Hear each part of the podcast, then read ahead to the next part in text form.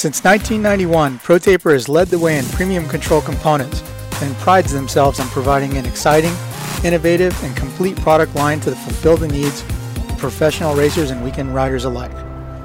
Through revolutionary ideas like the oversized 1 and 1 8 inch handlebar and the micro handlebar kit, the only control system purpose built for youth riders, ProTaper continues to push the limits and transform how we experience riding our motorcycles. Visit protaper.com for more. Hey guys, welcome to the Kickstart podcast presented by our friends at Pro Taper Handlebars and Controls.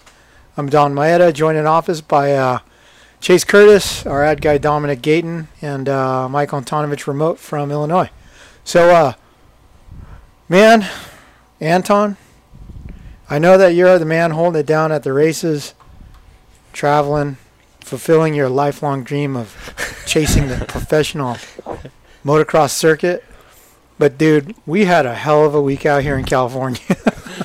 oh, dude, you guys worked a million times harder than I did. So all Dude. respect to you, because I've done the mini major thing, and that thing is a meat grinder. Yeah, I'm dog, dog beat down, dead tired right now. But uh, let's get to it, man. So uh, first thing on my mind is A Ray scored some damn points.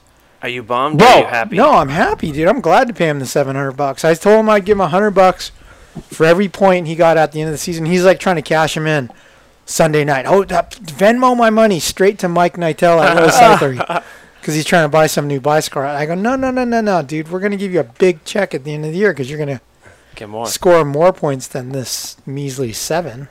But how did he look, Anton? Uh, he looked good, and that is a track that is. Um, Dahmer's been there, uh, and if you see it on TV, it is very hard. I mean, it that looks is rough. It is a rough track. Every jump has a million ruts going at the face of it. Kickers develop. There's little chuck holes, everything like that. I mean, it is a brutal one. Uh, and A Ray had an eventful day. I don't know how much you've talked to him. Uh, the new bike, uh, I don't think his 15 minutes wide open at Spring Creek for the first practice paid off because they had to do a motor swap between motos. Oh, no. And then second, yeah, and then second moto, the muffler fell off. Like, and I think it fell off in front of me too, because I heard him coming around and the bike sounded fine. I'm like, oh look, there he is. He's going good. And then he went through a section, and then I just heard all of a sudden it sounded like the world coming to an end, because it was just all Kawi 450 power and no FMF silencer. Hmm. Was there fire shooting out of the mid pipe? Uh, I don't know. It was weird because it just it just got loud out of nowhere. And did he finish that way? I think so. How how Yeah. how uh Sure. how long did the motor did that happen? Yeah, I, I believe so. I uh, my brain kind of started going to Jello out there though because it's hot in Florida, and yeah, by the end of those 450 motos, I was pretty cooked. But uh, So wherever he finished, I'm glad that he kept going. yeah, I'm well, I think it was the like one it ride. was like 16, 18 or Yep. something. Right? Yeah. hmm Yeah. So how how how early in the motor did his pipe fall off? like halfway or so. No. Maybe, maybe, maybe no, maybe like last like 12 minutes, but like long enough, like long enough that it was a problem. yeah. If sparks were flying out of the mid pipe and his boot caught fire, would he have felt it? He wouldn't have noticed. He Yeah. would, he would have raced until he was charred, charred crisp. He would have looked like Corey Creed in that real moto video. Yeah, yeah, Yeah. yeah. So okay, but beyond that, uh, we had two double moto sweeps, right? Yep. So uh, and statement rides too for both guys. Like, Yeah. I mean, I had to do it like that. Yeah, but I mean, exciting, not exciting because they they went one one. Oh no, incredibly exciting because of the way that they had to do it. You know, um, Yeah, Ferrandis came from Dil- behind in that first motor, right? yeah, made some passes. Uh, He had a lot of quick guys ahead of him. Um, made the moves that he needed to do. Jeremy did what he needed to do. It was a little bit slower to get through both times for him. Mhm. Uh, I heard him talking to the team after the race was over. He said it never felt like the rear end of the bike settled, so it wasn't like it was driving power into the ground. Mhm. Um, so they were changing some stuff back and forth, and he's still working on that. And then for Dylan, I mean, you could see how fast that star bike is. We've talked about it week after week. And then he's been changing some parts within the bike to make his starts better. So even in 450 Moto 1, he was a little bit closer than he's, or 250 Moto 1, Yeah, he was closer to the front than he's been in the past. he's been practicing or something. He's been getting good stuff. Um, out of it. No, they changed something to the engine. He said it was a power thing. Hmm. Uh, so it's a little bit more of like a low end, maybe to get him out of the gate. Mhm. But yeah, they've done a bike setup change. Because I asked him, "How was your weekend?" I'm like, "Hey, you've talked about this a lot. Is this technique or is it the motorcycle?" And he's like, "Oh no, it's all motorcycle." Hmm. So he's blaming the bike for his bad starts before. A little bit. I think he he explains it really well that how he would taper the power is one way. So if he wants it for the start, it's going to be not so fast later on, like up top. So he wants like a more up top thing, which I'm surprised by. He doesn't come off as like a gnarly rever. He seems to ride in the meat of the power. He doesn't lug it as much as Marvin does, but he doesn't seem like he's out there screaming the bike around.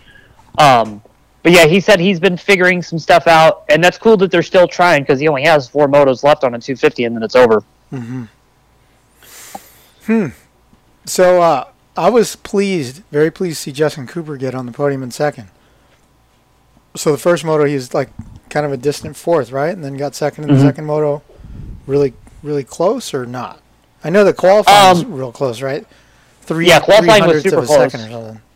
Yeah, and then both times, I mean, honestly, I would say that Justin was more consistent in qualifying because his second best lap was was pretty close, and there was a big swing between Dylan's 2 Um, but yeah, Justin is coming around. You know, he he even said in the press conference, it, "It's taken me some time to get going. Like last year, I was really good in the first moto. I wasn't good in the second moto. This year, I'm not so good in the first moto. I'm better in the second moto." So he's trying to piece two and two things together. He says he feels better, like that hand issue and the other things that were going on earlier in the year. He's gotten around, but it's pretty deep still right now. You know, he's got Shane. I'll put Jarrett Frye in there, Dylan. So you know, three teammates that have been just as quick as he's been at the starts, and then the rest of the guys. Like it's been so-so, but you can tell that he just wants to get through them. He wants to win motos. Like he totally wants to win and feels that he can at these last two races. Mm-hmm. Hmm. Hey Anton, was there anything after the moto with Jeremy Martin and Alex Martin with that move that Jay Martin did on Alex and the, after those whoop rollers? Um, yeah, they're all good. I actually saw them talking like as as Jeremy was leaving, and he stopped by the JGR truck, and then Al went over and talked to him, and and they're all good. You know, they even went to dinner and discussed it a little bit more. I think like we kind of saw this happen a lot too. There were a lot of lines on that track, but they all still did funnel into one or two main lines in every section, and so it was inevitable that guys were going to collide like that. It just then it happens to be those two is not a good look. Yeah, because I saw Amart. Amart had another incident with another incident with Cameron McAdoo over that big kind of roller, f- that big kind of step over floater in the middle. And was you could see. Amart was not happy about it because they hit that next turn, hit that table, and he kind of lifted his arm at him like, "Dude, what are you doing?" Mm-hmm. Yeah, and like Dahmer, you've been there, and I think anybody that saw this track, like, there's some big jumps there, and it was pretty common for it was pretty common for some lines to come together. Like there were a lot of close calls, even from just what I watched, you know, being there. Uh, there were a lot of times that guys would, you know, take off near each other or whatever. The bikes would drift over. So yeah, stuff like that just happened, and then that big mountain in the middle. It, it's pretty narrow up towards the top, and so then when guys are skying down the backside of it, they're really really close. You know, you can go long or you could short it and get the power to the ground, and one way or another, if you're side by side on that thing, like somebody's wheels are going to be by somebody else's head. Yeah. Hey, how about poor uh, R.J. Hampshire in that Mason Gonzalez. in that Dude, yeah. That was ugly. sky shot thing? Is his knee? Yeah. Is knee okay after that? Yeah, yeah, because he raced second moto. Um, that's I even told Dahmer this too. That was the third big crash on that jump because like Mason did it, RJ did it, but back in the day, Gautier Paulin crashed Yep. like massive over that thing too. I'm not a big fan of that jump because uh, it's it's huge. That's probably one of the bigger jumps on the whole circuit, and stuff like that happens kind of often over it too. You know, that's that's as big as Larocco's leap is, without a doubt. Jeez. Dude, I don't know. I just can't imagine having a freshly uh, healed ACL jumping over your bars like that Dude. and, and landing. Good thing it's sand and soft. Yeah. Yeah. You know what? Hey, yeah, and really soft. I think the whole sand thing is what played into A Ray's favor with his ham fist, With his hammer throttle. Oh, Oh, Throw- yeah. throw- what did what did Tico call it? Hammer gas. Hammer gas. you can ride like that and stuff. But uh, yeah, yeah, yeah. Hey, self-admittedly, dude, I was at mini major listening to Cobras all day for the last three days, and I just watched the race highlights this morning. Man, I was too tired to tune in. Hey, you know what? I, I want to I want to give a shout out. You know who I was really impressed with, especially there too, is Jet Lawrence. I, I was really shocked. I mean, the, that he, I knew he was going to be a good Supercross guy, of course, but I really doubted him outdoors. You know, I'm like he ain't going to survive, especially when it gets hot and humid. But that first moto, he got second. That was that was impressive. Yeah, and like he he really wants to finish on the overall podium. Um, it was a big deal in Supercross for him to get a, a podium there, and so when he finally got it at Utah, it was a big breakthrough. Him trying to figure out everything now. I mean, his learning curve compared to other guys that are in year two is way higher. Uh, but yeah, you could tell that like he's dicing for it. There's some talk of like Langston mentioned on the TV broadcast, maybe team orders for Jet to move over for for Jeremy and everything like that. Uh, personally, I don't see that really coming into play. That topic came up in the post race press conference. Jeremy Dylan and Justin Cooper, all three, so they don't want to see a title decided that way. I'm sure Jet doesn't either, and he's the future of that Honda 250, either if Geico or Factory Honda or however this thing goes. Mm-hmm. He needs to get as many results in as he can right now because he has to build into 21. Like Jeremy's pretty good, like he knows what he needs to do, but they really need to make sure Jet performs all the way through so he comes into 21 knowing that he can be a winner. Any uh, any rumors or grumblings in the pits about the uh, the Geico Factory Connection Honda sponsor that needs to be found? Um, nothing too promising from kind of what I picked up this weekend. Uh, I asked one of the guys on the team if it would be possible to maybe talk to somebody to do an interview pretty soon, because they have been open about like, hey, we're not going to have a sponsor, but at the same time too, I don't think they want to come in and just blow all the doors out because that Geico deal, that's a big change. You know, they're pulling out of all racing marketing and everything like that as far as team sponsorship goes. So I think they're still trying to go through. They're working on it. Um, they have to do something, you know, and there will be, like we've said in past podcasts, Honda's on the bike deck or on the track next year. Just how and where still has to be decided. Um, but yeah, they're working diligently trying to figure something out. They just have three weeks to get it done, pretty much. Wow. Jeez. Talk about pressure. So who is the uh, who is the uh, agent that this rest this responsibility Yeah, is on their shoulder? Is it Lucas? Lucas is the Lawrence Bros. Yeah. See, I don't, I don't know if how that would work. Do you know what I mean? As far as an agent goes for a team, because and I want, I'm going to have a an interview with Lucas pretty soon because I have a lot of questions about this. Where is there then blurred lines of okay, well, I'm representing a client as far as a team, but then I'm also representing the writer, and then I'm also doing this. Like there has to be some balancing point where you can't do too many things because we see it in other sports too. Like you can only act on behalf of one side or the other. It's kind of it would get kind of weird trying to um, negotiate both sides. Yeah. And you got to think too, all the guys that are behind the scenes at Geico Honda, they're pretty business savvy guys. They have connections somewhere. I'm sure that there's enough feelers out there, and especially with American Honda too. This is a part of their deal. I'm sure that there's someone working pretty hard. I just don't know where the money is going to come from right now. Like, what's the untapped marketing budget that's out there? It wasn't, you know, it wasn't. Uh, like the CBD thing, like everybody else thought it was going to be. That was kind of one and done deals, and and that stuff's kind of tapered off even as this year's gone on. Yeah, I, I've heard of some CBD brands either disappearing or not paying Not their paying, yeah. not Yeah. paying their bills. Hmm. Okay, hey, let's take a uh, quick break to hear from our sponsors. We'll be back for more. Hey guys, this is Shane McElrath of the Star Racing Monster Energy Yamaha team.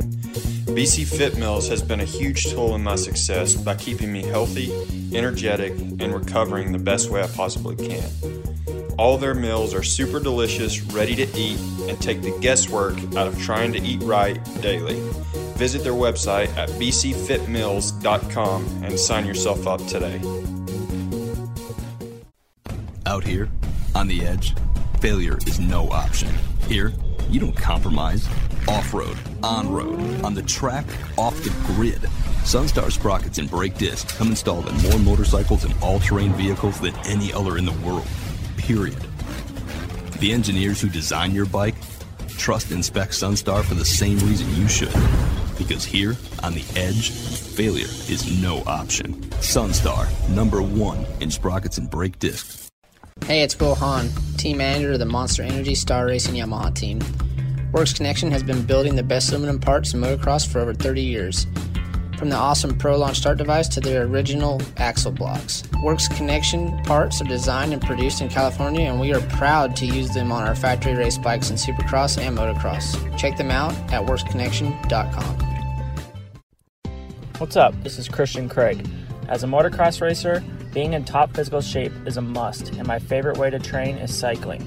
And whether it's road biking or mountain biking, I rely on Roy Cyclery to keep my bikes in perfect running order. Roy Cyclery has been servicing Old Town Upland, California since 1962. Mention the Swap Moto Live podcast for additional discounts in the shop. What's up, Swap Moto fans? The Toyota of Escondido Action Sports team supports some of the biggest racers in the sport, like Aaron Plessinger, Shane McElrath, Dean Wilson, Axell Hodges, Colt Nichols, Brian Deegan, and more. With over two decades of supporting racers, we've become known as the place to buy a Toyota truck in Southern California. Toyota Escondido is a proud sponsor of the Swap Moto Live show, and all you have to do to get the best deal on a quality Toyota truck is mention the show and tell them you want the Action Sports Special. Check us out online at toyotaescondido.com for more. Hey everyone, Don Maeda here. Over the past 20 years, I've built a ton of cool motocross project bikes. When it comes to choosing a great wheel set, my first call is always to the crew at WUSA. Importers and distributors of Talon, Kite, Haan, and Edge hubs, the wheel building team at W is unrivaled when it comes to lacing them up to DID or Excel rims. Let's be honest now. Next cleaning air filters or changing oil, tightening spokes is one of the most tedious jobs when it comes to working on your bike. When it comes to wheel sets from W though, you know that they'll stay straight and true and the spokes will almost always stay tight. There's a reason that factory teams and top riders everywhere rely on W. When it comes to anything wheel related, your one-stop shop is WUSA.com. Check them out. Hey, what's up, guys? This is Connor Erickson, but you probably know me best as Buttery Films. Temecula T-shirt printers handles all of my merch needs and also services many other big players in motocross. Whether you're starting a brand or just want some team T-shirts printed, there's no one that does better work or has a service as good as these guys. Check them out online at TemeculaT-shirtprinters.com. Hey, welcome back to the Kickstart podcast presented by Pro Taper Handlebars and Controls. Uh, the handlebars that are on Rockstar Husky rider Zach Osborne's bike, who went one one this weekend. Does he run? Does he run non-crossbar? or Does he run fusion? I think he runs Uh, Fusion. Yeah, but he's one of those special ones like J Mart is, where it's the Yeah, smaller it's grips. The small grips, Small the baby grip, small hands. bar, yeah. Mhm. yeah. Circus Carney. Maybe his hands look like those little plastic hands I bought at Tom's Farm. Sorry, Zach. But uh, okay, so ZL goes one one. Uh, pretty big statement. And uh, the the one thing I remember from the race highlights I saw is Marvin smashing into Dude, AC. AC, yeah. Was that an Yeah. aggressive move by Marvin, or was that a just go for it by both of them? What was the vibe Um, there? Adam's not happy. Uh, he had the inside line and he had the lead. Marvin kind of hit him from behind. Um, but Marvin made a push, and I really need to like see that clip back and forth because I haven't gotten to 450 Moto 2 yet. I'm still kind of rewatching everything. I had MXGP stuff to watch and, and all that too, like highlights and all that. Um, Marvin had an eventful day already, so the fact that he was even out there was huge because that slam in practice session two was massive. Like I thought that was a season ender for sure. Um, even going back to last week at Spring Creek, though, just on the Marvin point, that crash that he had at the top of the hill, uh, he told me that he hurt his hand and his thumb in it, and he only rode one day last week to try to to shake things down. Uh, I noticed late in the week that he wasn't on the pre-entry list, Mm. and then I don't know if there was a, an indication of maybe he was or wasn't going to ride. You know, typically Marvin's on all the race entry lists and stuff like that. So for him to be absent from that one after a big crash was like eyebrow raising a bit. hmm Um, but he was all good. Looked pretty quick. I mean, he's been at really good at WW last year. So then he has that slam in practice too. Uh, was kind of uncertain if he was going to race at all, and then comes out and did really, really well. Uh, I think he knows though too. Like he's in the same position as as Adam is, and and Zach too. He needs to make as many points as he can right now because he wants to finish as well as he can on the podium. Like he's he was still pretty close into that fight. Um, and then they just ran into each other. I know Adam was bummed because it kind of hurt his shoulder a little bit, hmm and so he came off the track and was moving his left arm like actually quite a bit, like doing big windmill circles. hmm But I guess he's he said that he's pretty good right now. I talked to the team after the race was over. Marvin was okay, just beat up after just two hard races in a row. So those two didn't have like a confrontation or a fight or anything like that, but they could you could tell it was just like, yo, what the hell happened? Because if you watch Adam's GoPro, it comes out of nowhere. Like Out they of just nowhere. they're going into the turn and then it's just smash and then Adam's on the ground. Yeah. Hey, and that that crash Marvin had in qualifying was bad. I mean, he went Bad. straight to his head. Yeah, like he got up and you know kind of took a second to get his legs from underneath him, and he didn't go to the medical rig. Like he just went and cooled out in his motorhome and then came back. So that was the other thing too. You know, because we're not able to really run from truck to truck and see what's all going on. It's a little bit more difficult to find out what guy's doing what, especially at those races when these big incidents like that happen. Mhm. So for him to, to grit it out and then even get second overall yesterday was huge. Like you can tell in how was your weekend that he's just cooked, man. Like Doc G was waiting there to work on him when I talked to him, and Uh, he you really know- needed you know a lot Doc of G therapy. worked on him right after that crash. Yeah. Oh yeah, no, but I mean it like the whole day. hmm Um, how was your weekend? Like I have to say, it was really good this this time, and it's always pretty good. But there was a lot of stuff that I had to ask guys, and and Marvin's riding style. You know, he he said because he's so smooth and fluid in a situation like that where he's beat up, he actually can ride just as fast and kind of take it easy on his body. It's not like he's getting. If he had to ride like Eli, where he just manhandles the bike and you're sore, it's going to suffer. But Marvin said it doesn't feel like it's that bad in his instance. hmm Well, that's good. Um, what else? How about Chase Sexton? He uh, Dude, he looked fast. he was pole position, Yeah. right? Mm-hmm. I think if he just needs he just needs to work out those little mistakes everywhere.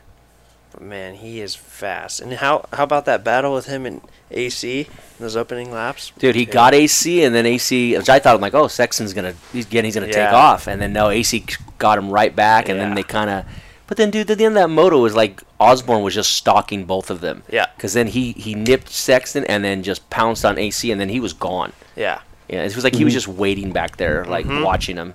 And he, I think, he even said that on the podium. Like, I got their pace and I chilled. I didn't want it. And then I just, I think he did the same thing with Tomac, the second moto too. hmm Um, the Sexton thing, like he hasn't led laps yet this year, and so we talked about this after the race, and they're steadily building. He he feels that he could win an overall, you know, in these last two. Like he thinks he's that confident that it's going to happen, and the general vibe around the paddock is right now like him and AC are the future generation, and it's amazing how well they've already kind of stepped into these roles as podium guys and race winners and things like that in their first you know summer on the big bike.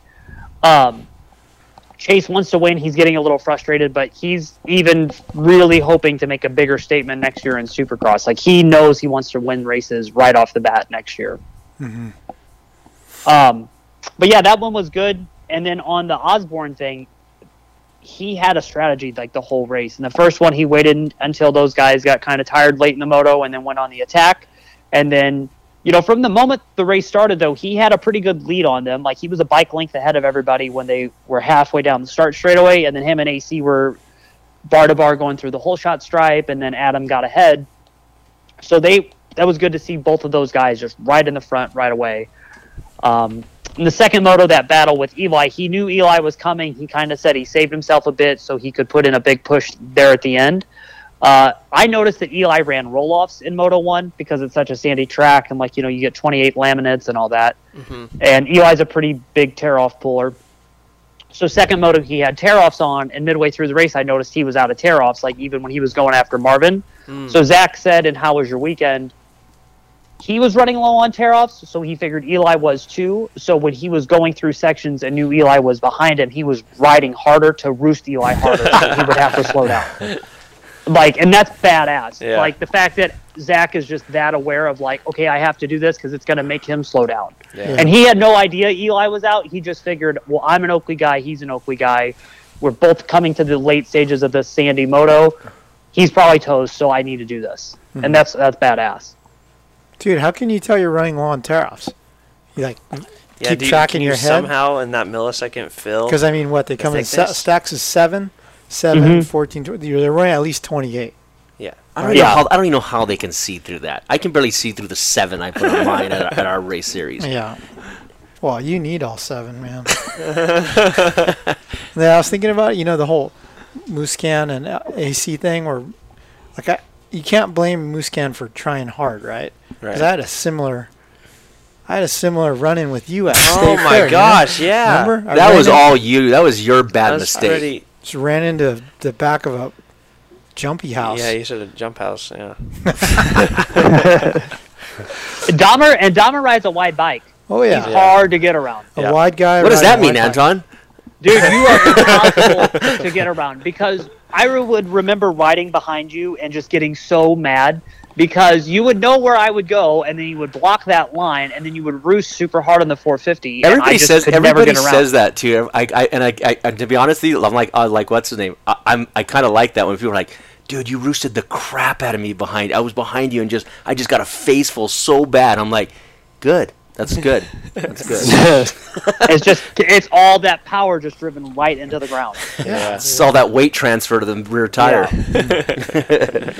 So, uh, what else? Anything else great and notable about WW? Barcia finally was- got a start. Yeah, but then he, he threw, threw it it away. away. Yeah. Yeah, and that was kind of questionable because he did cut a big part of the track, and he's riding back. You know, Oh. that whole Barcia Gas Gas thing is is another whole scenario that's out there because it doesn't even sound like they have figured out who else is going to be on the team but him next year and Pierce. Uh-huh. So like everything's still kind of weird Wait, there. Pierce is gas gas or Pierce is Pierce is gas KTM? gas. Pierce Yes. is Gas Gas. Oh, Yeah. with Troy Lee. TLD Yeah, doesn't yeah. want it. Yeah. Yeah. Um, so like, yeah, good for Barcia. He needed that. I was excited to see him on that track just because it's soft and heavy, and like that's where he excels. But yeah, it was kind of a bummer to see him down down early in Moto Two. Uh, dude, it was hot. It was really hot. Uh, to go from you know the cold weather of Minnesota the week before to go to this like almost 100 degrees when the moto started. Yeah, it was a warm one and it was a big test for everybody. Um, there was really nice cloud cover in the morning during qualifying, and then between 250 like second time qualifying session and then 450 second time qualifying session, all the cloud cover burned off, and dude, it felt like you were under a magnifying glass. Like the temperature went up like 25 degrees, like right away, and Ugh. super Florida humid and all that. Ugh. Um, that track, like I said earlier, it's big as hell. Like the Uh-huh. jumps that are on that track are huge, and there's like foot peg deep ruts almost all the way up the faces of everything there. God. So like props to those guys because that that doesn't even look like fun to ride. You Dude, know? that, they're, when they come out of the start and they make that left around that sweeper and it kind of chicanes in those net, they're going so fast Uh-huh. through there. I mean, it's like you watch, like I said, AC's GoPro in the start there, and he like jumps and just lands, and I'm going, oh my god, they're going so fast. Like if somebody hits or crosses you, Yeah, you're gonna go down so hard. You know, and Well, and funny, no one ever really crashed there. I never saw anybody Uh-uh. get off big through there. like think about how dense the pack is. So they go around that first turn and then they hit that chicane, and then it's just those big ass Yeah. high speed doubles. Yeah. Like those are big With doubles. ruts. Yeah. with ruts and they're super soft. Like yeah, so that you definitely have to be on your toes to get around there all the way across. Uh, they had some like kind of funky split lanes, some like big berms and Yeah, walls built in the center about of them. that. Yeah. Yeah, the Yeah, split before the big Dude, hill in the middle was good. Watching the second Moto 250, I was like, man, I wonder if there's a line, like if, if there's a bump where one of these guys is gonna be able to just jump over it. And then Anstie, yeah, uh, it looked like a mistake, and then he was just running it, and he Tomac started doing it toward the Yeah. end too. What a line. it made him some time. Hey, I was impressed. Full impressed. GP line. I was Yep. impressed with Tomac's charge at the end of that second mode. He came from way back. I was, Hey. but the more I thought about it, I'm like, that is finally like the weather's finally almost playing with him. Yeah. like it's finally hot. It's finally going to be one of those races that was like just demanding. Mhm. And so I, I was kind of impressed, but then at the same time I was like, ah, It's not that surprised. yeah, Yeah, yeah, Um, hey, what in that race? So those last five laps of 450 Moto 2 Yeah. were so gnarly because Zach would ride different lines and be a little bit defensive, and you know, like he said, was waiting for Eli to get close enough that way that he could then break away. He didn't want to just go gnarly and, and check out. Eli would hit that first turn, that big sweeper, all the way on the outside Mhm. berm, like hold it wide open all the way around, and you could hear his bike over everybody else's. And then he was charging everywhere that he could, but just couldn't get there yet. Um, so we talked after the race. Same as Redbud too, you know, like another good Eli interview when you get him on the spot and, and you get that time. And he explained like, yeah, I just was the same thing. I couldn't get going again. I feel good when I'm practicing at home, but then in 450 Moto 1, he got kind of caught behind guys and it took too long to get going. And then in the second one, he was right there. Like him and Adam were close going down the start, and then he was charging. And so he feels like he's more comfortable and it's there. He admitted that he's still missing just that raw speed all the time. And, and he's said that the pace is faster and all that stuff. Like it's just things working against him but he hasn't gotten complacent in not winning motos. Like he admitted that he was frustrated. He hadn't put a good day together since Indiana, which was round three, and then to have as many struggles as he did and the criticism that comes down from, you know, people online and all these things. He's like, yeah, dude, like I had to get this together. I was starting to get frustrated that I wasn't winning races. So he wants to win a few more.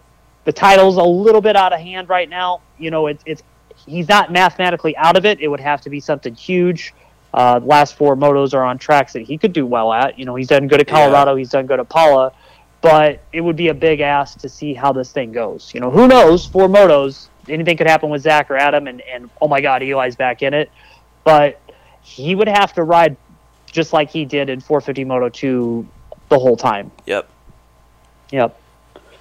Did when, um, he, when he's telling you all this stuff and how was your weekend, is he acting? Is he just like, yeah? Yeah, I've wondered that too. Or does he really care? Not ba- um, not bagging on Eli, but I mean, it's like, dude, he's had a hell of a year. He's just had a baby and everything. Like, just going. See, so I I said that too. I'm like, you know, full disclosure, there was a vital thread last week that was calling out like the media in moto that we don't ask Eli hard questions, and like, well, he's been flying private to get out of the races every Saturday night so like it's not like he's kind of on the schedule of you know United. He's he's going home. You know he's not hanging out. He's quick to get the hell out of there and he's gone. So if you catch him, good. But if you don't, you don't. It hasn't been that great. And when things haven't been going good for him in the past, like we all just know, he's not going to give you the interview. He's just going to like, nah, I'm good. And so like we hadn't interviewed him. But that interview that I did with him after Redbud 2, I'm like, no, dude, he's laid it all out there. And I even said, okay, if he had to ride gnarly and like right over his head to get these moto wins to just be in championship contention for this outdoor title and he gets hurt.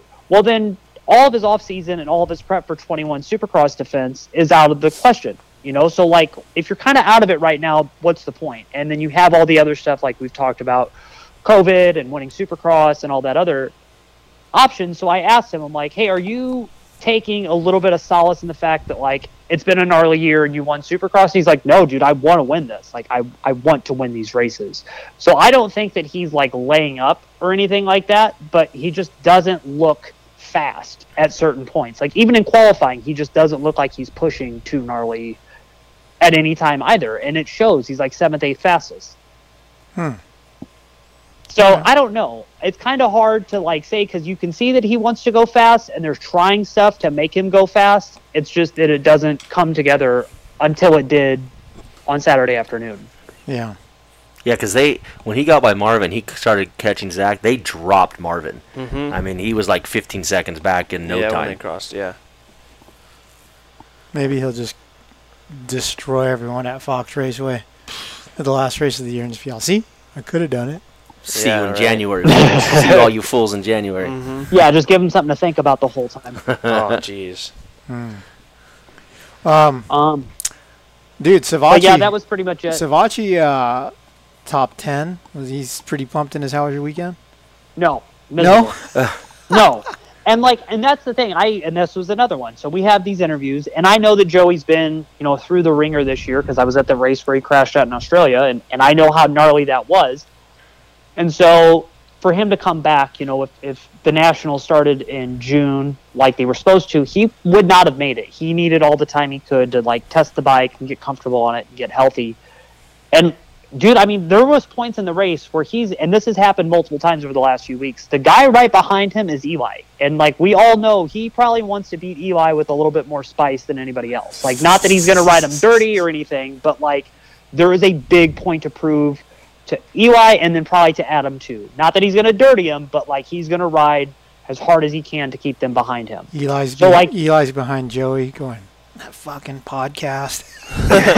Dude, totally. And like even when I'm watching it, I'm thinking like, "Oh my god, oh my god," you know. But Joey's still trying to figure out the things that he wants to do. I don't think that he's like fully comfortable on the bike, and he's still trying to figure out what they're gonna do. He wants to be like in that group, like battling for top fives, battling for podiums. But he's he said it himself. He's the fastest slow guy there is because he's just off their pace. Like he can't do it yet, but he's way quicker than some of the guys that are finishing behind him. So he's kind of in no man's land for most of those motos. Yeah, I mean they talked about it on the broadcast. Like he's not comfortable on that bike. I mean Langston even pointed it out how busy that bike can be in those Mhm. sections. I mean, it sucks because we know his potential after last year. We know where he should be and what he can do, and uh, yeah, he's just he's just not there. Yeah, dude. Like you can watch him, especially he, Joey's not a big guy. Like he's not tall. He's Mhm. not muscular. He's just like a little like the jockey kind of moto rider. Right. and you can watch the front end of the bike and it gets busy like you can see it like deflecting off stuff and joey kind of gets along for the ride sometimes and Yeah. and i know that they've been working on the setup of that thing all summer but i don't really know how much they could do more to change all that like especially at this point you know hmm um, but I, I- like aside from that, I, you can tell that everybody's just kind of ready to get through these last two. It's not like summer's over and everybody's over it, but this has been a meat grinder of a year. You know, more injuries, more big crashes, more stuff like that. Um, guys just want to get through these last four motos and and figure it out, and then figure out what's going to happen this off season because I think that's kind of weighing on a lot of dudes' minds too, and it's it's not a good thing. It's not the motivation that you want. Like, am I going to have a job next year? I think a lot of guys are stressing right now. Yeah. So uh, any any more developments on uh, when you think Supercross might start? I hear in late January. I think we mentioned it on the podcast last week. Uh, Monster Jam's doing that show down in Dallas, um, end of October, and that's like the test run. That's going to see how they figure out what we could do for Supercross to go into there. Um, but yeah, it all sounds like it's going to start back here somewhere. Uh, Indiana, St. Louis, Florida. A lot of Florida stadiums that are open. Florida just lifted all their restrictions this week while we were down there. So kind of who knows what happens from there because it's still going to be on the stadiums and, and the counties and stuff like that of if they're going to allow that many people to congregate together. Hmm. Teams are ready to go though. Like everybody is talking about Supercross 21. Like the mindset is already starting to switch over to that. Yeah. You know who I need to get a hold of is Malcolm and see what's going on need to see because what's going on. He's doing some motoing, it pounding like. motos on that old Kawi. Yeah. I mean, not old like used, but like it's a couple years old model wise. You know, it's the one that he built when he thought he was going to race that. But Real quick, just to touch on Supercross. Last week, Canard was out here at Honda's already got their Corona track dialed, and Canard was out here actually breaking in uh, 21 race bikes for Ken and Sexton, Hmm. like two or three days last week on Hmm. Supercross. So yeah, they're they're getting ready. It's coming. I did. They're gonna. That's gonna be like the thing. Like Honda, that's full push behind that bike for Supercross of next year. Like you can Mhm. tell that everything is already kind of spinning in their heads. They're working hard to make sure that Christian and Chase's bike are set up good now at these races. Yeah. But like, hey man, how that bike performs in Supercross is gonna be on their minds all this winter. It sure does look trick. It does look good. I will give it that. okay, on that note, la- last week. Uh, I said it looks trick. That's all I said. part, part of the reason I'm so damn tired right now is we had uh, our uh, 450 shootout from 2021 last week. Um, Tuesday and Wednesday. yeah, Tuesday and Wednesday, and uh, then we had the uh, the old 805 happy hour at Blackmore Ranch, which was awesome. That was super fun, man. I, I had a good time with that. I didn't think that that would be as cool as it ended up being. I was pretty pretty uh, skeptical at first, you know, mostly because Dirt Rider did that years ago, like a panel, and it was it sucked. Right? it, was in a, it was a studio, and they're super cheesy. Like, oh, I thought, this, what did you think, Chris? You know, yeah, but like, this was good. You guys were like, it was good bench racing, really. Yeah. You Yeah. know, that's what made it. It was chill. That's what they lacked. They, Yeah. they lacked that because they're a bunch of squares.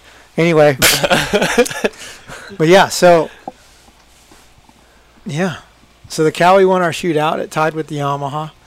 Um, how had more first place votes, and I, I, I don't want to say I'm shocked, but like you know, after I rode the Honda at the intro, I was like, man, this thing, the settings are a little bit off. It's fucking awesome bike. Yeah. You know, you can tell it has a ton of potential.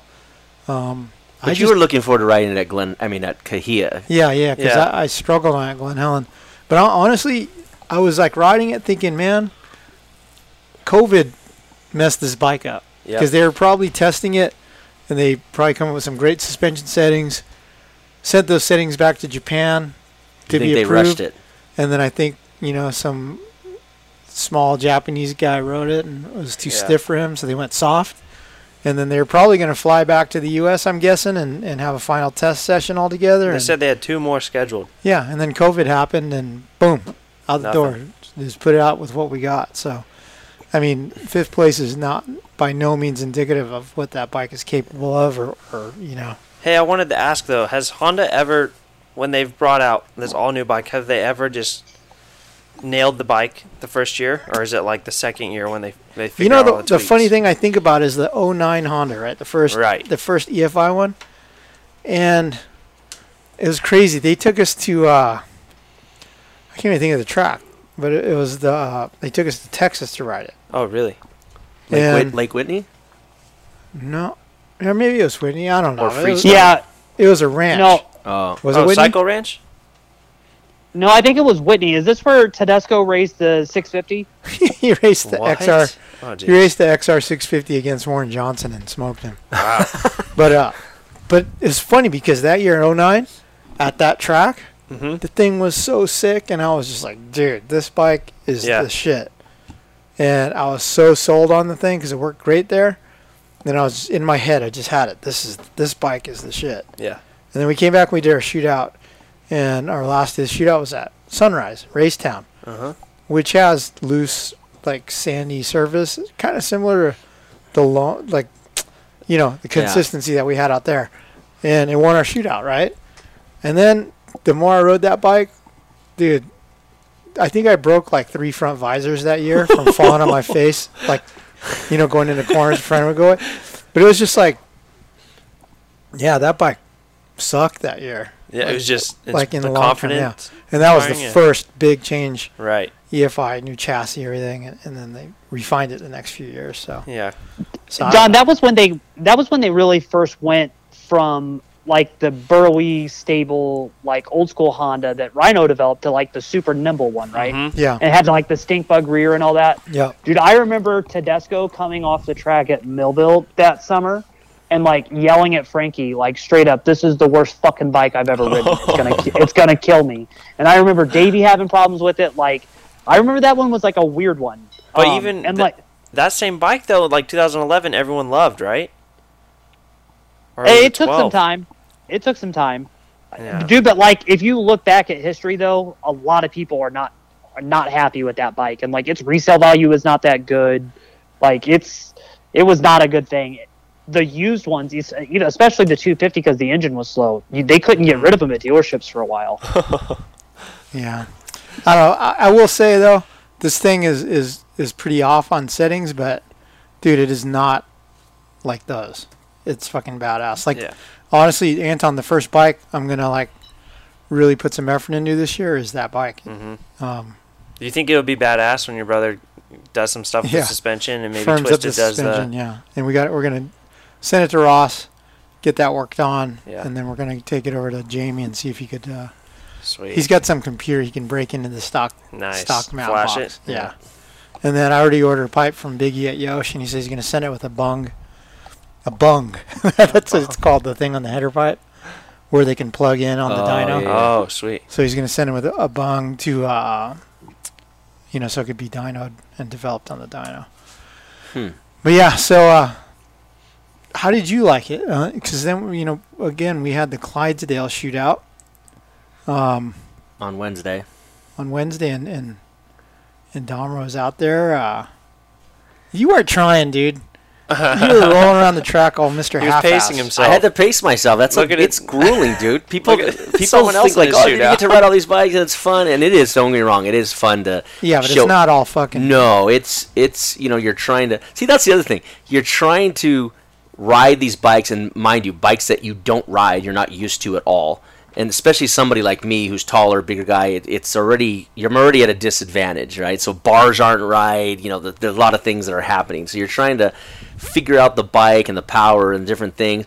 And then I got you like, come over here, shoot this thing, do this again. and then I'm trying to like look cool, but yet like, okay, I got to get back to my mind of what I'm doing with this bike and what I like and don't like, you know. So and then also I'm trying not to kill myself on the track and do something stupid, you know, and come back to some guy, sorry about your bike, you know.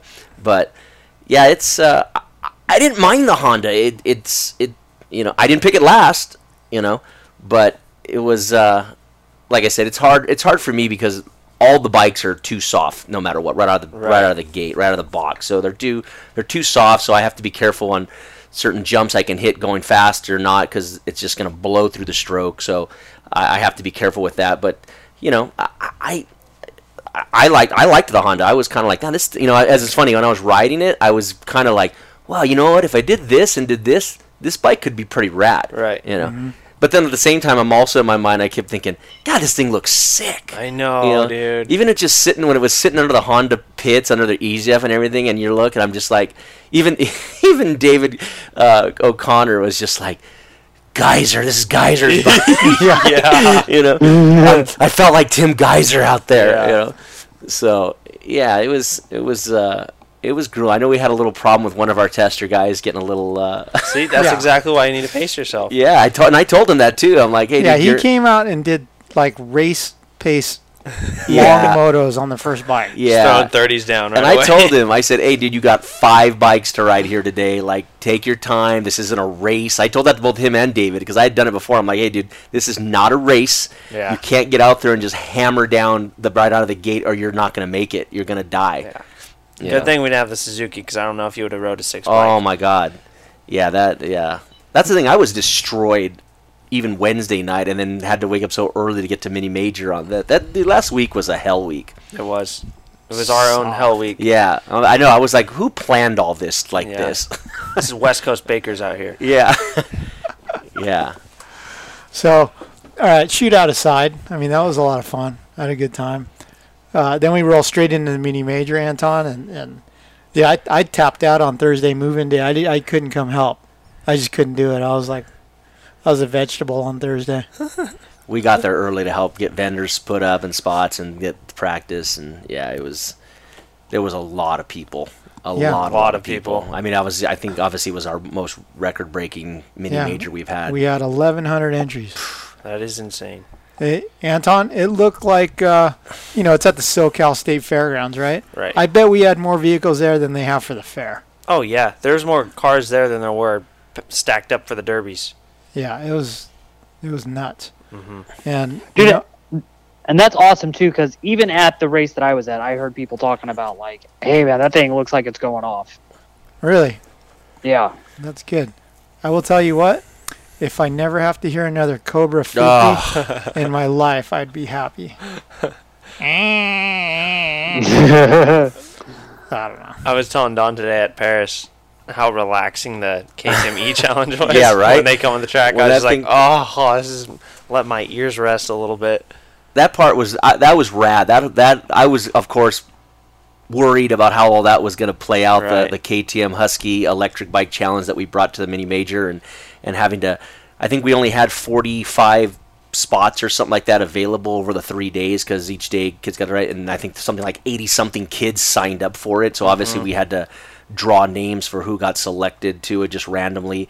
But uh, it- was so funny. I, I don't know. I my, for mini major for me, my wife last night was like, "Well, how was the whole thing?" And I go, "You know what? This this was an emotional roller coaster for me of emotions, of feelings, of and, and I was a little worried on not uh, Thursday a little bit, but just seeing some of the parents. I mean, I don't know if it's COVID.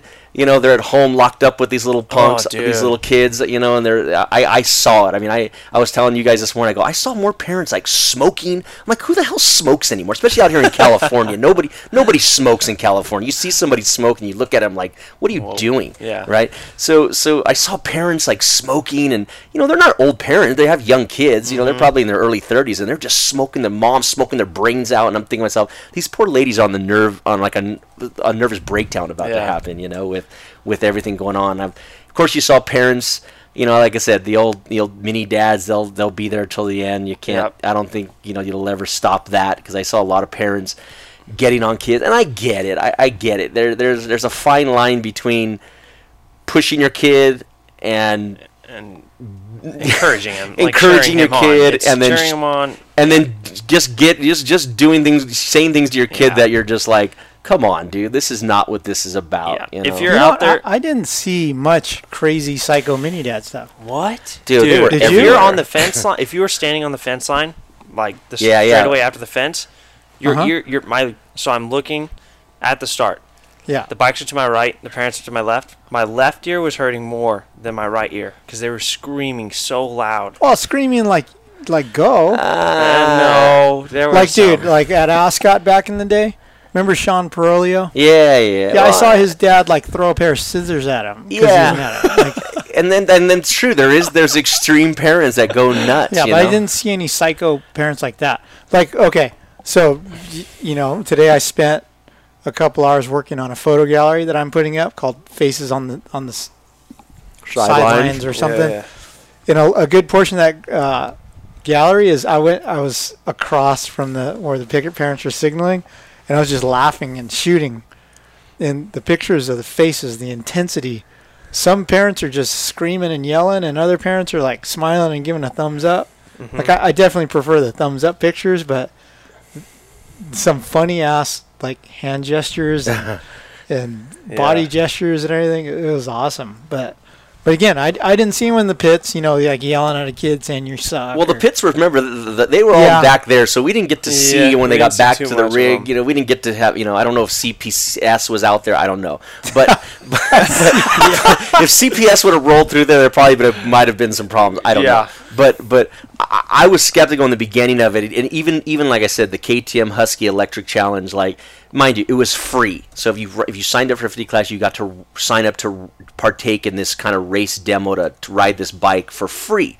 Yeah, and yet parents and like i said there was no first or second or fifth or tenth. It was just get to ride it and, and Yeah. everyone got their the cool seven made these cool um, Bibs for 'em. bibs for Yeah. them shout out to zing bob zing helped us at the i mean literally the last minute getting some logo stuff on there we didn't even know if it was going to happen that was rad thank you to him and then like i said nihilo concepts made these amazing dude, those medals were sick. they were so sick. They were so sick.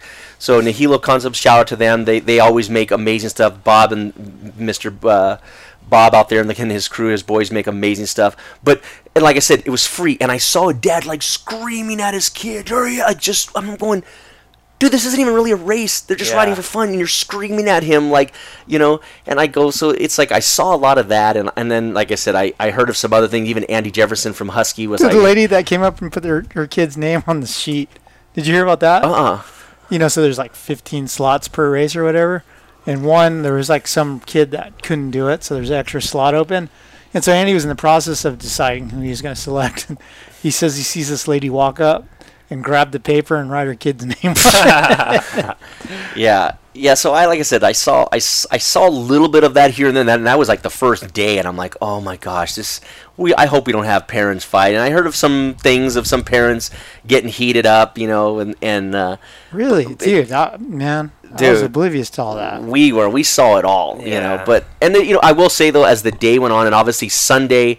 Sunday was the complete opposite. It's, it's, it's you know Ward, the Kenny Taco Bell, who did a great job too on the podium on Sunday with all the kids, and and then you saw more of the parents, people supporting, being stoked for their kid, and, and I saw more support, and you know I, I was helping doing photo uh, podium photos and stuff, and I was telling you guys earlier, I felt like I was the Sears photo guy, just like I was taking pictures with grandma and grandpa and the whole family, get everyone up there, let's do it, you know which was rad and, and people were you know hey can you use my my cell phone and take a like absolutely let's do this. So it, it was cool. It was really cool to see everyone at the end be stoked and you know but but Yeah, dude and the other the, the other vibes on Sunday were unreal. they high. were they were they were but as a parent myself I mean, my son's older now, but even when he was younger, I, I know I knew what it was like to see him ride, and it was horrifying, right? And I'd see him crash, and I'd be like, "He's dead, he's dead," right? but I saw some kids Dude. completely Oh. weed themselves over the weekend to where, I, and then and then parents literally like you're all right. Get, get up. And I'm like, oh my. I mean, I was literally like gonna step in, but I'm like, hey, this is your kid, not my kid. Like, g- go ahead if you think they're okay. And I understand there's that, like I said earlier, there's that fine line of. You know, a lot of the kids they, they fall and they, they, they want to scream and cry really over nothing. You know, Right. so you gotta kind, you know, and I know you gotta kind of get them like, you're okay, get up, go do it. You're, and they did. But I don't know. I saw one inc- one incident where the kid was literally dragging his leg Yeah. like to get on the bike, and I'm just like, oh my god! And I could see the mom's horror on her face, but she couldn't say anything. And Mm-hmm. and the kid went and finished it. And I saw the kid on Sunday uh, before it was over, and I'm, I remembered. I'm like, hey, are you all right? And oh yeah, yeah, he's fine. He's all good. And I'm like, same with that little girl. Remember the little girl in the Cobra? She Mm, the endo. Oh Yeah. my God, she endoed so bad, you know. But those kids, they're like rubber. They Yeah. just Dude, pop yeah. up. I saw some of the nastiest crashes. I even saw one where I looked at a flagger and said, "Hey, call, c- ambulance!" Like, and then the kid, I turned around and the kid was up. I was like, "Wow, dude!" They did. I mean, hey, we had we didn't have not one ambulance ride over the four days, That's amazing. which is amazing for Yep. that many kids and so many crashes that we saw. And yeah, it, shout out, hey, shout out to Aaron Cook, Mm-hmm.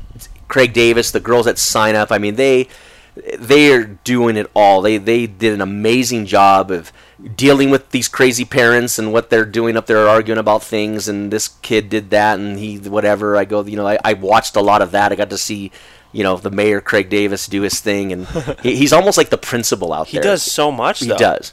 He's driving tractors around. Aaron, Aaron, yeah, I saw Aaron on a dozer bringing over taking Yeah. trash out. I'm like, dude, what are you doing? I mean, yeah, it's it's it's all in. You know, it's it's same with the same with the vendors. All the vendor guys, they had a good time, sold a lot of product. Seven, Dennis and, and Roger and those guys just killed it. you Dennis know, it was, was awesome. I saw a lot of kids who in were Friday, Saturday wearing different gear. yeah, they and bought seven. Sunday they were wearing seven. Yeah, Yeah, they bought gear right there and were Yeah. running it. You know, it was uh, it was really cool. Like I said, Dennis was. I mean, his kids were racing too, Yep. so he's trying to juggle his business and then have his kids race, and you know that that was cool to see. A lot of cool vendors, a lot of cool people supporting it. But uh, yeah, it- it's it's uh, it's uh, if you like I said, if you have a young kid and you want to go race and you want to get into the madness. Come out to the mini major. yeah. you know? Daniel Blair is even out there. Yep, His Daniel kid. Blair. He was, and he was, Yeah. he was on that He moto. was- da- yeah, he yeah, was he- he's on his out. way. he's on his way. I, I Yeah. parked next to them yesterday, and I left, and the kid was crying. I was like, "Uh oh." You know, I'm sure. Hey, I'm sure Daniel might have left the races when he was younger, crying too. I'm sure. You know. Oh man. So uh, one thing that was cool is so our old Bob buddy Bob Weber. Mhm. He uh, last year he got involved with the mini major and uh, had a helmet, and I think it was actually Hoppa's idea, right? Hoppa had the helmet painted up with the mini major theme, mini major colors, Yep. and uh, we decided we were going to give it away to a kid on a 50. And so, man, I guess first off, props to the parents at our race series because last year I watched the race and I was at a loss to find a kid on a 50 with a clapped out helmet, right? They all had 6Ds and bells. Yeah. Like all of them. And I finally saw a kid wearing a clapped out old Troy Lee helmet that was like SE1, like Yeah, uh-huh. early early version, right? So we pulled him aside, told him, "Hey man, you get to win this sick helmet." And the kid had a watermelon head, like he wore a size medium adult helmet, I think. Dude, he had a big head. And so mm-hmm. Mm-hmm. basically that mm-hmm. helmet carried over, right? Yeah. So Bob agreed to sponsor it this year, and so we had, still had this sick helmet.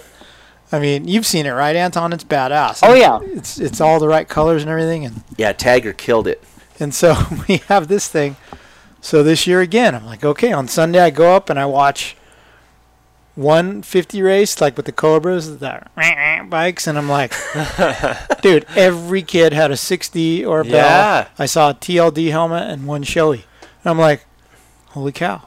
So then I watched a PW 50 race, and they were all in good helmets. Yeah, bunch of So I finally went to a, another Cobra like loud race, and there's a pile up at the start, like 15 feet down the start straight, like four kids, and one of them is a girl on a KTM E5 e-bike, and she's got like the football pad. The, the, they're Fox Racing pads, but on the outside, yeah. so she looks like the Hulk.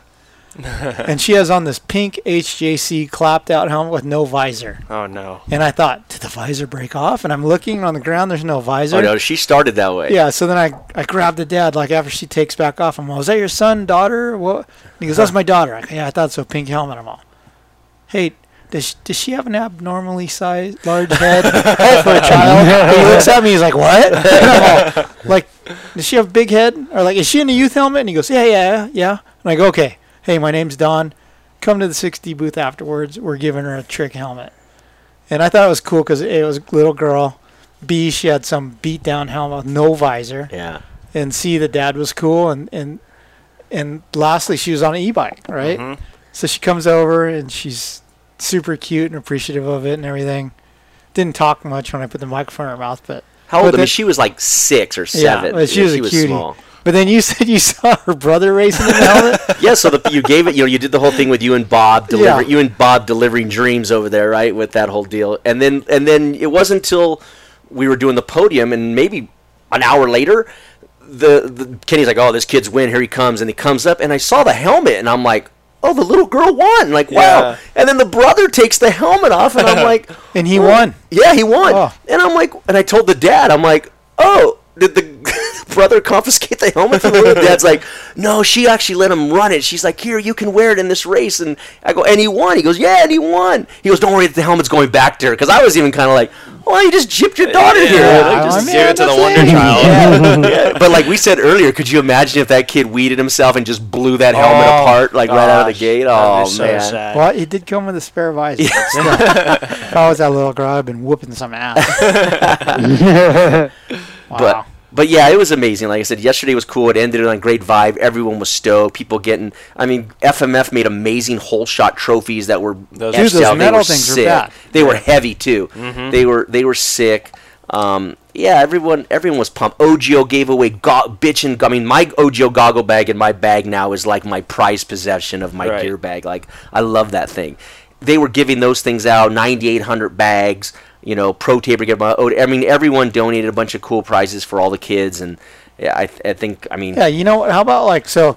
So Samantha and Megan, my daughters, were there to uh, sell merch, right?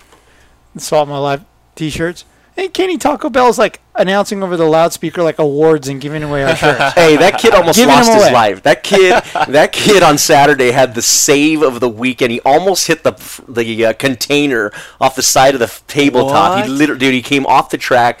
I we thought he was going right into the container. Oh. We ran. He just missed it. He never let off the gas. He flat tracked around the outside, back onto the track, and Kenny was like, "That kid just had the save of the week." And then he's like, "Head over, that kid, whoever you are, go to Swap Moto Live. They're gonna give you a free T-shirt." and I guess the kid did. He showed up there, and Sam and Megan are like, "Uh, So, okay." what are you talking about? Yeah. Go to sign up. yeah. Yeah, they're like, "No, no." They told me to come here and get my T-shirt. So, yeah, that was that was cool. That was really cool. But yeah, it was a good weekend. It, it was really cool because, you know, ultimately, you know, we're here to cover the sport, but it's also our responsibility to help grow the sport. And I think with the mini major, we've definitely done our part.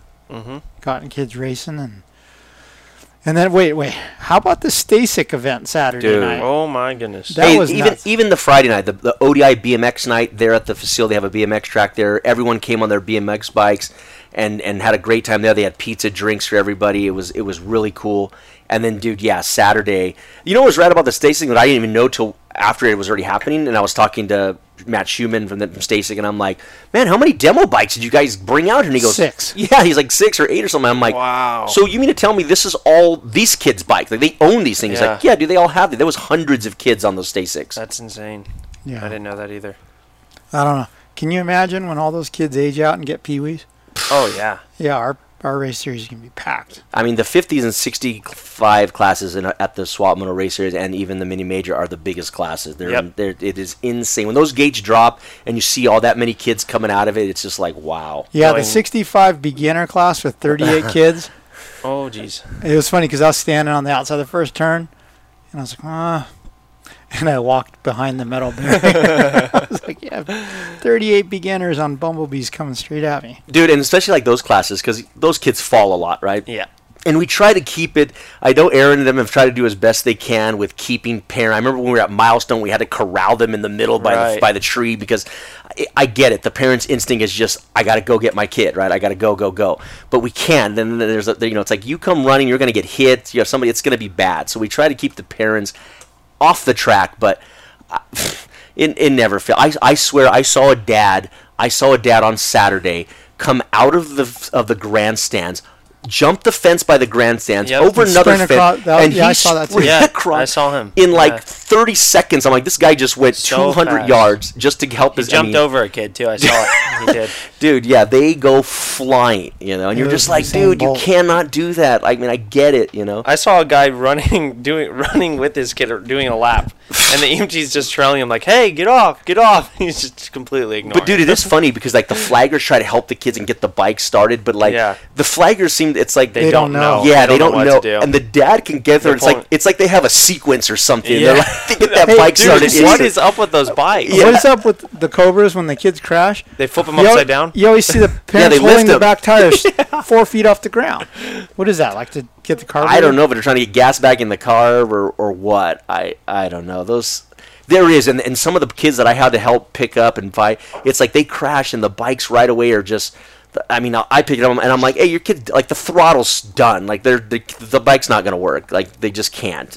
You know, and the, but it's like the dads get there and they, they just they're the like I said they're the ones that are wrenching on those things twenty four seven trying to keep those things running whether it's whatever brand you know Yeah. Yeah. but they it just they seem to know because it, it There were a seemed to have couple it. flaggers though that I swear I saw pulling the front brake to try and start the thing. Like, there's some unexperienced. Yeah, yeah, there was, and I and in fact I had a, I had a situation with one flagger where I had to like t- I mean we had a couple times where over one of the big tables and I get it, it's their Oh, instinct you, to, to run to the to, kid. to run to the kid and help him right, and I'm yelling, and I'm like, no, stay up there, you got to stay up there, you Uh-huh. know, because and then I had to explain to him after I'm like, hey dude, look, I understand you want to run and help him, you cannot do that because if you go down to the bottom, more are No coming, one- and yeah. then no one's known they're going to send it, they're going to hit you, the, and instead of us having one kid down, we're going to have ten kids down, And you. you know, and you, and you're going to get run over. So I, I had, and he was like, dude, I'm sorry, I'd never done this before. And I'm like, dude, just please stay up here, just stay up here. You know, we'll somebody will get them. You know, yeah. yeah, but uh, yeah. So you know, like I said, I think it was success. I mean, mini majors grown. That was what year number five, You're number five. number five, and now in year number five, we're going to Georgia. Going east. East Coast. East Yeah. Coast better be ready to bring it because the West Coast brings it. And dude, there's crazy people from the West that I heard they're going to Georgia. They're like, oh yeah, we're I going heard out there. Two or three people. Yeah, yeah. Just yesterday, yeah. Pe- people are crazy. They're like, yeah, we're, we're gonna go out there and race the East Coast kids, and I'm like, wow, okay, Are you serious? yeah, dude, Yeah. yeah. They're mini mini kid racing is no joke. Yeah. Well, hey guys, it's been a, a fun show. It's been a hell of a week. Let's hope this week is a little calmer. I need a, I need It's definitely rest. hotter. Yeah, Yeah. it's definitely hotter. But um, Anton, we're gonna let you go so that you can work on uh, Tuesday Kickstart. Tuesday Kickstart. Yep. And uh, it's coming. Don't worry, I, dude. And I, I've had such a fun time doing Tuesday Kickstart too. Uh, it's been great. They've been fun recaps this year. You know, Hey, and then and then also Anton, shout out to Armistonis or uh, uh, Arminas Armina Jasikonis, dude. Janakonis. Oh, jeez, yeah. That yeah, uh, he's in a bad yeah. place. he's in a bad place. Uh, whatever you people do as your thing, uh, send that guy good vibes because it is it's a very tough situation over there for them right now. And uh, yeah, t- shout out to those guys that have to go race again on Wednesday because that would be a hard thing to do. Yep. They that was another one. I saw Barbashev's crash there off Oh, that jeez, game, dude, dude. I'm telling you, between the between what I saw This at mini, weekend, what I saw at mini major, what I saw at the national with Hampshire and Mason Yeah. Gonzalez, and then Barbashev, and I mean, people are just sending it. Yeah, I'm glad. All I'm of going. my- Gol- I'm a golfer now. Yeah, I'm going golfing. I'm so glad all Hey. my all my loved ones stayed off motorcycles this weekend because something was going on. Th- hey, this has been a rough year. Like, I think, and I think we've said this before, though. There are so many good guys, but this has been a gnarly year for injuries. Like, really brutal. Uh, that Barbashev crash, though, did you hear that he just like swapped out and went wide open off the face? Like it Yeah, I wasn't, Oh, okay. It was like a little mini Doug Henry at Budds Creek, dude, he and then landing on that berm. Ah. oh my god! I can't believe he was fine. dude. He that was ugly. I've been to that track. That is an awesome track. Like that would be a fun track to ride, but it has some really really big jumps and like really fast jumps too. But yeah, tho- that was a good. Those are good races too. Uh, right now, that'll be a good track to see these last two at. Um, just especially because those MXGP guys like another big swing in points too. Yep, Gajser's got the red plate now again. hmm Tony's got a broken nose from a crash. Yeah, it's gonna be good. And then MXGP again on Wednesday, right? Mm-hmm. And then it. Sunday again too. I love it. Do you guys hear something fire up downstairs? I think McGrath's here. Really? The king? Either that or Scrub Daddy's here trying to steal something. He might be trying to take that. Trying to get that Yamaha. Yamaha again. He's in denial about the Blue Blue crew. All right, we better go, Anton. There's someone making noise downstairs. Guys, thanks for listening to the uh, Kickstart podcast presented by ProTaper Handlebars and Controls. We'll talk to you next week. Since 1991, ProTaper has led the way in premium control components and prides themselves on providing an exciting, innovative, and complete product line to fulfill the needs of professional racers and weekend riders alike.